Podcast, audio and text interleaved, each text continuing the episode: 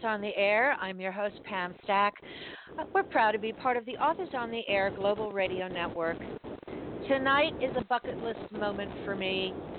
Um, ever since I picked up his first book, Randy Wayne White has been kind of a hero of mine. Having grown up in South Florida, um, I am familiar with all the locations that he talks about in his books. And I now live on the same coast as he does. I am thrilled to welcome to Authors on the Air for the first time the magnificent Randy Wayne White. Randy, welcome to the show and thank you. Pam, greetings from uh, Sanibel Island, Southwest Florida.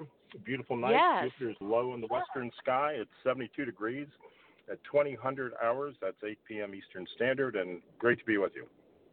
You know, Randy, I know you know all those things because you were a boat tour guide in your early life, correct? Yeah, I was a fishing guide, uh, light tackle fishing guide, fly fishing guide on Sanibel Island, again, which is right near Fort Myers. At Tarpon Right. Bay Marina, I did uh, for more than for about 14 years, did more than 3,000 charters. With rare Wow. exception, I was in the water 300 days a year, and uh, I became very intimate with the water, and uh, I was I was okay at it. And uh, You know, so Uh, now the, what- the chance to the chance to to revisit my fishing guide days, my novels, is um, it's an honor, frankly. You know, um, I, I was thinking when I came over here, I used to see stickers on the back of all the car cars that said "Salt Life," and um, it wasn't until I came to this side that of the of the state that I recognized how much living revolves around the beautiful Gulf that we live on. Not the same way as in Miami. Um, in Miami, they built up the coastline with too many, and all through Southeast Florida, with too many condos, and you know now the cities are sinking. But I think we have a more conservative approach over here on Southwest Florida, don't you? Well, I love the East Coast of Florida. It's very different in terms of Yes. the light, the air, the wind. It's just so different. Also in terms of demographics and and buildings. You're quite right about that. But the the southwest coast, well, the west coast of Florida, it really is the mangrove coast. It's the Bay Coast. It with quite literally tens tens of thousands of uninhabited mangrove islands and a lot of shoal water and um, incredible not just natural history but social history. Boy, you're not kidding. Um, I recognized that when I, it took me about a year to realize. I left Miami, which is a town of 2.5 million people, to move to Fort Myers, Oh, which goodness. is a town, which is a town of 250,000 people when we have our tourist season. And um, geographically, according to square miles and so on, Miami-Dade County is actually smaller than Lee County, but still, I think we have a lifestyle that's um, very unique to this part of the state. Well, it it has been different historically um, since just after the time of the Spaniards. Um, in 18, gosh, I think it was 1896 or 97, uh, a New York New York physician by the name of W. H. Wood landed the first tarpon on rod and reel at Tarpon Bay on Santa, Wow. just off Santa. And that changed the face of big game fishing. It was the first big game saltwater fish you could catch from a rowboat. And Pam, that Wow. changed everything. It made international headlines, headlines in London, and there begat uh, the building of railroads down the west coast of Florida. It, it began the building of fishing hotels at Punta Rassa, Boca Grande, St. Pete, and Tampa.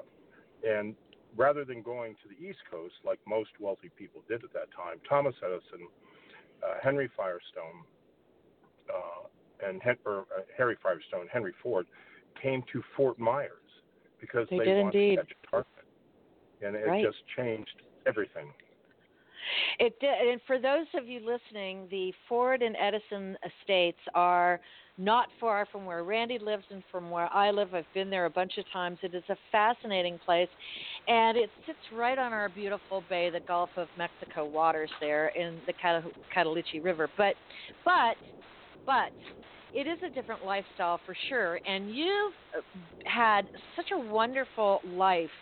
Uh, when I was reading on your website about tropical bums like us, I love the fact that that you were talking about fishing in the bays and they wouldn't allow you to drive motorboats anymore. So you were thinking, what do I do now? But you've always yeah. been kind of a writer, haven't you? You've documented your your times when you were a fishing guide. You know this coast so well. Um, how did you decide, Randy, to turn your love of the water into novels? Well, Pam, I reckon like most of the people listening to your show, they wouldn't be listening to this unless unless they loved reading books, as right. did I, and as do I. I grew up in rural areas, and early on, I came to think, or at least hope, that if I could write a book, maybe I could become part of the magic I found in books. Uh, yes. Never really qualified in any academic way to be a writer or anything else. I went to high school in Iowa for three years, and as I tell people, because of that, there was no need for me to go to college. I did not but um, but I was a fishing guide full time, and uh, they the federal government gave us at Tarpon Bay on Sanibel two months' notice. They were closing Tarpon Bay to powerboat traffic. I was out of a job and not qualified to do anything but run boats. So wow. I wrote a novel. Yeah, it's turned out pretty good. Yeah, it really has. How did you come up with Doc Ford? I I've been dying of curiosity. I have had a crush on Doc Ford for so long. I, I wish I could tell you. He's just the ultimate Southwest Florida guy, even though he used to be with NSA. And of course, Tomlinson has just I've known a Tomlinson throughout every year I've been alive. so, God help you. God help us all. Yeah, right? But he's terrific. I mean, he's terrific, and he's a great character. I love him so much. Um, where did Doc Ford come from? Well, when I found out the marina was closing at Tarpon Bay, uh, I had had some great luck as a writer. Uh, when Rolling Stone founded Outside Magazine, that was 1978. I was mm-hmm. a full-on, full-time fishing guide. I wrote a story, sent it in as the, in the terms of those years, over the transom, uninvited, unknown the editor at Outside Magazine um, called me at the marina and he said, We can't use this. Terry McDonell, very gruff guy, still is, but a wonderful editor, said, We can't use this. And I said, Well, golly, thanks for calling. He said, No, I want you to try something else. Um, he saw something in that story. And so I wrote a story that was published in the first year that Outside Magazine existed. And they had an incredible stable of writers, and it was a huge break for me. But I continued fishing as a guide but then when the marina closed in 87, 1987 or 1988, I was out of a job. I thought, by golly, I've got to do something. I'm going to write a book under my own name, and this has to be good. And I wanted to sell. So I spent, I, I wrote 30,000 words, just character analysis of these two characters the marine wow. biologist, Marion Doc Ford, and his unrepentant hipster pal, Tomlinson. And right. so there are things I know about those two characters that have yet to appear in the books. And That's then so I started good. a novel that, that I titled Sanibel Flats. And in, nine, in the year 2001, it was chosen as one of the 100 best mysteries of the 20th century by the independent booksellers. And so I've got incredible reviews. It didn't sell very well, but uh, I've stuck with it. Well, you know something, you've sold well now and you've made tons and tons of fans with your books, your your Doc Ford and Tomlinson books. Um, uh, Dinkins Bay, as, as, people may or may not realize, is a fictional fictional area. Um, what did you base that on? What part of of our fair state did you base Dinkins Bay on? Well, Dinkins Bay is actually Tarpon Bay on Sanibel, where I was a fishing guide. But there because you go. the federal government clo- federal government closed us down. I was I was kind of peeved, frankly, to be out of a job with two young sons. And I'm I sure. thought, by golly, if I write this write this book, I don't want to give them any advertising, so I changed the name to Dinkins Bay. But uh, uh, a guy, a wonderful guy named Mac Hamby, Mac in the novels, he owned and ran the marina. A guy who loved money, a businessman. Uh, Graham Miller, a great friend from New Zealand, was the manager. So Mac is a combination in the novels of uh, Matt oh, Hamby and Grant Miller. Um, Nick, uh, still a great friend, worked at the marina. We called him Jethro, Jeth, because he looked like That's Jethro so Bodine, cool. the Beverly Hillbillies. Oh, yeah. Uh-huh. great, and he had a terrible stutter. so I used all these real people whom I adored and still adore as fictional characters in my novels, and they've stayed alive now for oh my golly since 1990. That's a long time. This is book number 26 for Doc, is it? Salt River, yeah, 26 Doc. Yeah. Ford novels, yes. 26 of Doc Ford. That does not count your other books that you've written, and you've written tour, um, uh, fishing guides. You've you've done it all, Randy. Um, do you feel like you you want to do something else, just in case? Is there something you want to do that you haven't done yet? Well, um, I, I am doing it actually. I'm coming out with a young adult middle grade novel in uh, the last week of March. Doc Ford is in it. The novel is called Fins, as in shark fins. Right. It's about uh, a trio of kids that Doc Ford hires to help him tag sharks. And it's Fins, uh, and it's going to be a series under the um, title Sharks Incorporated. These kids start a company they call Sharks Incorporated. So I'm doing that, and I'm doing all kinds of unusual things. It's been, my golly, it's a rare morning. I don't wake up and pinch myself and think, what a blessed, lucky life I'm living. You and me both. Boy, isn't it nice to be on this side of the grass? Um, Ain't it right? You're right. it, it, you know, it really is. Um, uh, have you ever considered, or have you been asked to turn Doc Ford into uh, a feature film or television? Oh, many, many, many times. Sold many options. I I don't get involved with it. Hollywood is not a nice business. I've met No. a great number of people. They seem nice, but um, no, I write my novels and I do what I do, and it seems to be going okay. You are very active with a lot of young people in our community, aren't you? Well, I try to be. Um, no, I, I, I try to be. I have uh, two granddaughters, one grandson, and uh, coached Little League for many years, and I like people. I'm I, I tend to be an optimistic guy. I don't see the apocalypse coming. It's um, I think it's the best time in history to to, to live, frankly, in terms of medical care and, and many other things. So many. Right. It's a far more inclusive, far more inclusive time, um, despite all the anger and uh, manifested on the internet. I find people to be kinder, more generous, and so uh, a lucky I think you're right. alive, I. I, I never in a million years would I have ever n- thought that I would turn into a radio talk show host. And 1,500 authors later, and eight years, it's the best thing I ever did that I never that I don't get paid for. I have so much fun doing it. So I understand. I understand what you mean. Let's talk about Salt River. I love the title. Um, most people don't understand that many of our freshwater tributaries actually flow out to the to the bay and from the bay go into the ocean. You have to understand we are a giant body of water here on Southwest Florida. Um, will you tell us a little bit about what happens to Doc and Tomlinson? Because boy, when you said you haven't revealed all, you weren't kidding. It's kind of like you've peeled the onion, and the onion was the size of a giant pumpkin.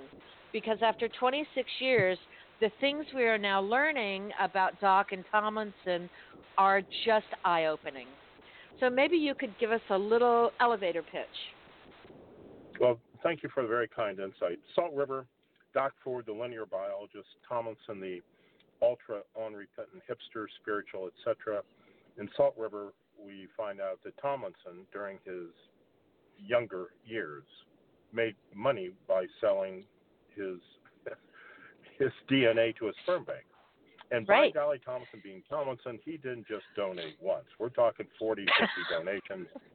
And then, but with no clue, no foresight regarding these new DNA tests. So Tomlinson begins to find out via email and the internet that he has sired many children, and many of them want to meet their biological father. Well, this is Oh, goodness. talking in too many ways to count, and that's how the book starts.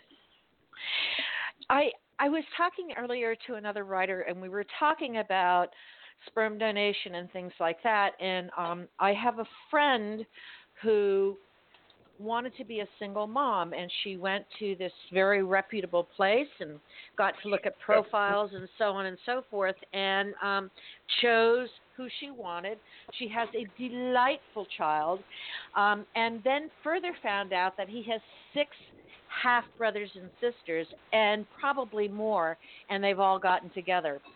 So, which makes me think, you know, maybe your donation should be limited to one one take time, or I'm not really sure, but it does create an kind of an ethical and moral question, don't you think?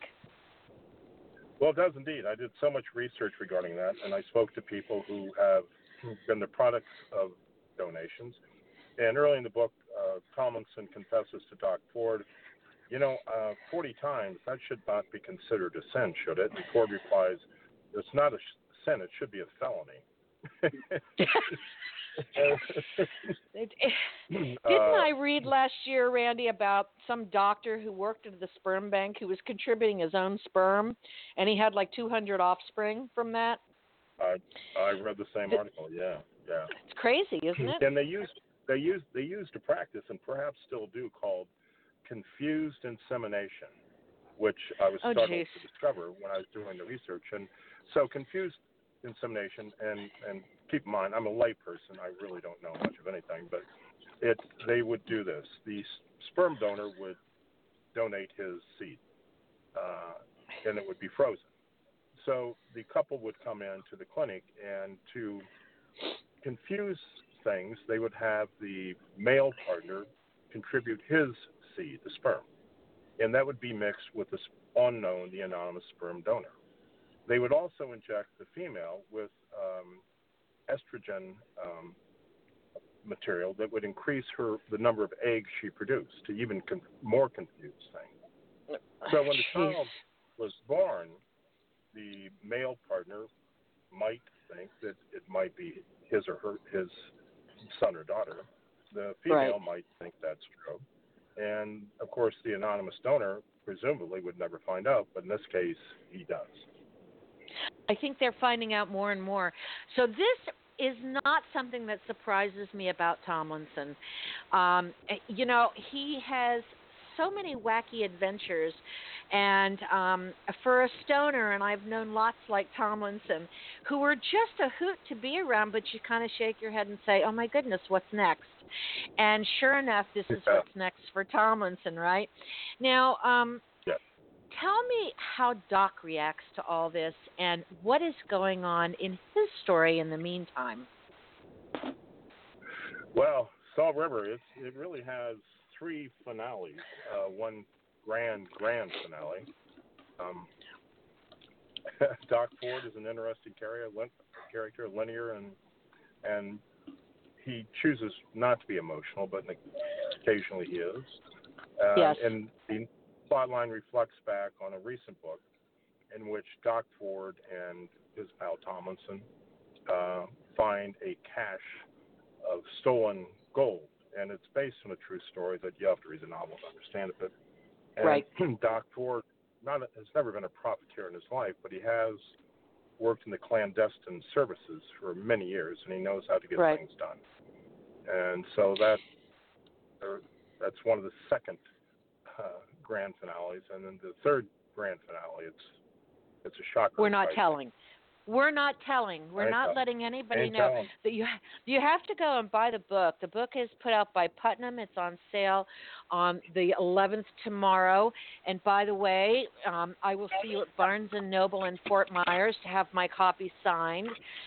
Um, oh, good. When you're when you're not writing and when you're not fishing and when you're not mixing it up at Doc Ford's, your place on Sanibel, and I know you spend a lot of. Right. Do you actually write there, by the way?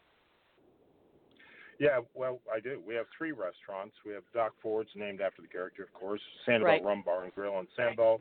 We have a second one on Captiva. We call it Doc Tivas, but it's Doc Ford's Sanibel Rum Bar and Grill on Captiva. We have another one on what we call Fort Myers Beach, but it's actually um, just under the Skyway on the waterfront before you get to Fort right. Myers. Right. And I do write there, uh, particularly uh, Captiva and Sanibel. It's I don't know. It, it just seems it's a curious thing about a good writing space. It has for me. It's never had nothing anything to do with a nice desk or nice furniture. It's just certain right. places feel right. At the restaurants, I'll get in one of the booths, and it's good. On, feels good to my back, and I'll put on headphones and I, I'll write there. Do you mind people coming up to you and saying hello and asking for autographs? You're kidding? I spend all day alone in a freaking room. I love it. oh, No, Randy, you're funny. I'm tracking you down one day, and hopefully you'll be there. But I will see you tomorrow night. Would you please tell everyone your website? Uh, it's docford.com, D-O-C-F-O-R-D dot com, or randywaynewhite.com. There you and, go. Um, yeah, what a And- ride. and Thank I'm- you so much. I'm I'm telling you people right now, tomorrow at Barnes and Noble in Fort Myers at 7 p.m., Sarasota on Wednesday at 7 at the Barnes and Noble, St. Pete on Thursday at Haslam's, a great bookstore. That's 3 in the afternoon. Then Jacksonville, the Bookmark, another Yeah. great store. That's at Neptune Beach, actually, if you haven't had a chance. And then Randy goes down the East Coast to Vero Beach. The Vero Beach Book Center is amazing. That's on Saturday It the fifteenth, yeah. and and then Murder on the Beach, one of my favorite places, uh, in Delray Beach. It's a great place. Lots of great restaurants, farm to table restaurants there, and then back over here to Copperfish Books in Punta Gorda, another wonderful. Back at Captiva at Doc Ford's Captiva, and then back to Fort Myers Beach on the 18th. You're driving quite a bit, Randy. Well, it's better than flying. I used to do the What? book tour. I'd do three or four weeks flying coast to coast, and I'd always get sick and met great people. But I just I don't have to do it anymore, and I don't want to. You know, you you have your peeps here in Florida. I think you have such a huge fan base here as well as other places, but you are so well known in Florida. I would imagine that it feels comfortable for you to be traveling through Florida. Well, I love Florida. Plus, I, I've got a really cool truck, and it's fun. There you go. Ladies Yeah. and gentlemen, this is the wonderful Randy Wayne White. The new book is called Salt River. I urge you to go to his website, look at everything he has to say. His introduction note to his new subscribers to his newsletter is just lovely. It's so down to earth. It is so laid back Southwest Florida. It is so Sanibel Island and and Captiva. You're going to love it. Randy, thank you for the honor of being here. I have so enjoyed your company. You know what? You're terrific. Great interviewer, and I've really enjoyed it. Thanks so much. Thanks so much, Randy, and have a great day. I'll see you tomorrow night. All right. Good night. Good night. Bye-bye. And thanks for listening, everybody. And thank you, Mom and Dad. Good night.